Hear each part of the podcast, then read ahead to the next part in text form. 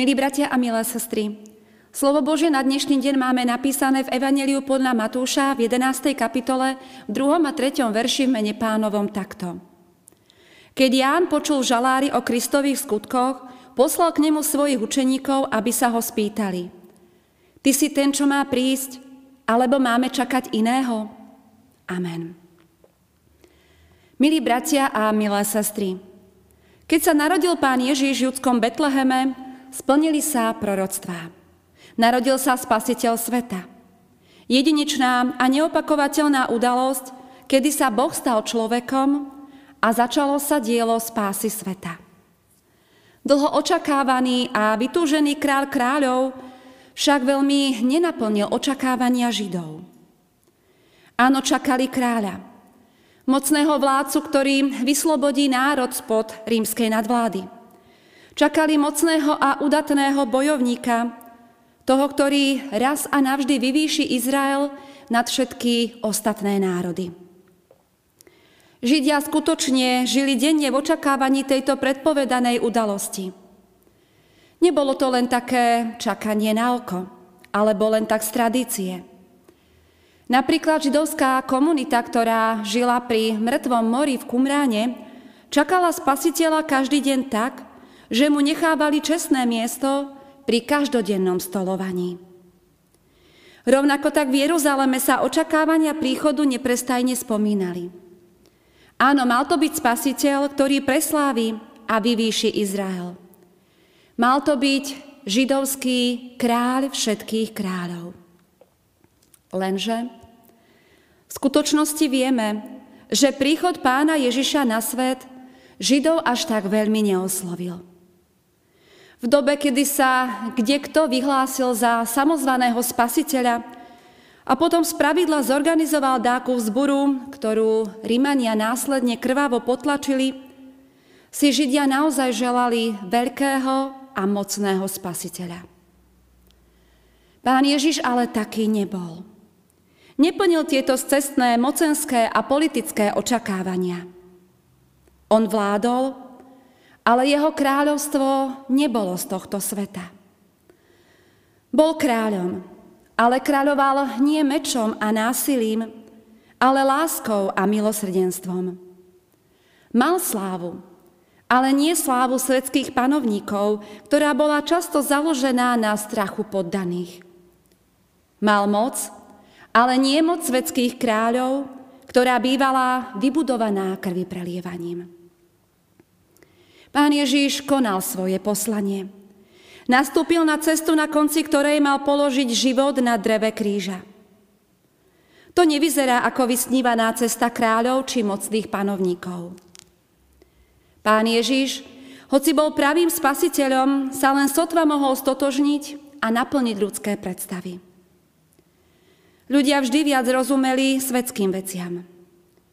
Viac chápali slobodu krajine ako tú slobodu duchovnú. Viac im vadilo otroctvo spôsobované Rimanmi, než otroctvo ducha, ktoré je spôsobované hriechom.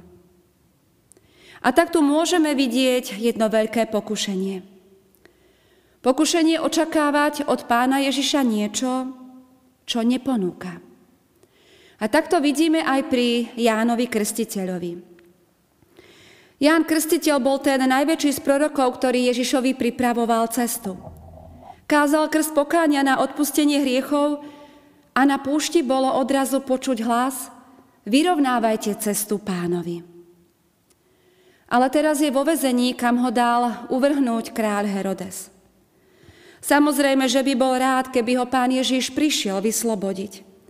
Keby svojou mocou odstránil Herodesa, a Jána znovu postavil do služby.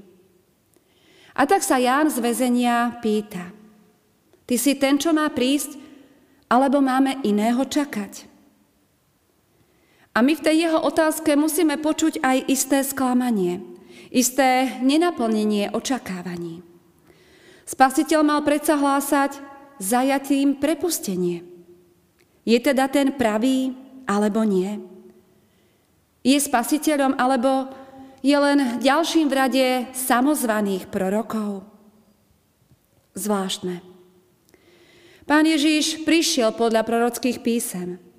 Bol predpovedaný niekoľko storočí vopred. Ale keď prišiel, ľud ho nepochopil. Neprijal, odvrhol. A tak sa spasiteľ stal najskôr spasiteľom pohanov a nie Židov, ktorým bol určený ako prvým.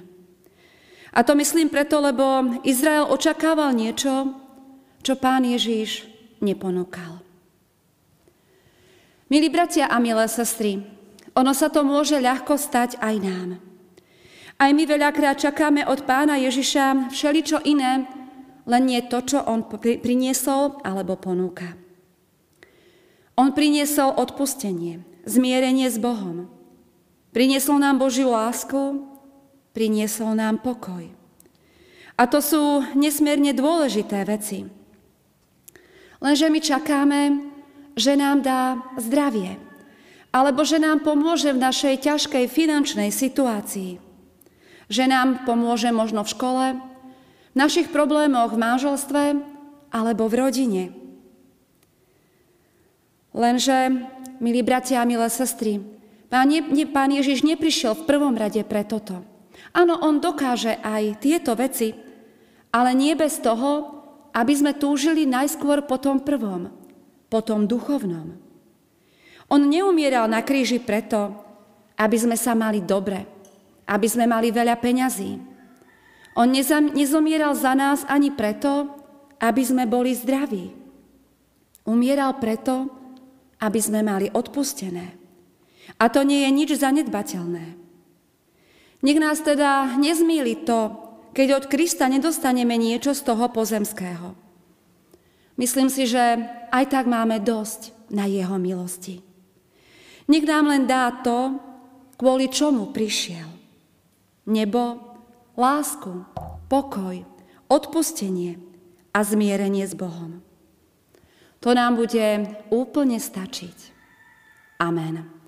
Skloňme sa k modlitbe. Drahý náš Pane Ježiši Kriste, odpoznám, že aj my tak veľakrát očakávame, rôzne iné, predovšetkým tie materiálne a pozemské veci, aby si nám dal, aby si ich priniesol do nášho života. Ale Ty si, Pane, svojim príchodom na túto zem priniesol tak veľa úžasných vecí, ktoré my mnohokrát nevieme doceniť, lebo sme zameraní na to materiálne, pozemské, časné. Pane, nebudeme si vedieť vážiť ani tieto dary, ak v prvom rade nebudeme vďační za tie duchovné, ktoré si priniesol.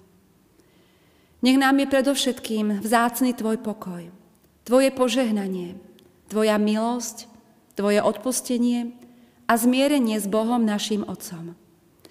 Až keď príjmeme tieto dary do svojho života, potom môžeme prijímať a budeme si vedieť aj vážiť tie dary časné, pozemské. Tak prosíme, tým duchovným naplňaj náš život. Veď preto si prišiel na túto zem. A v tomto všetkom si ty kráľ kráľov a pán pánov. Amen. thank you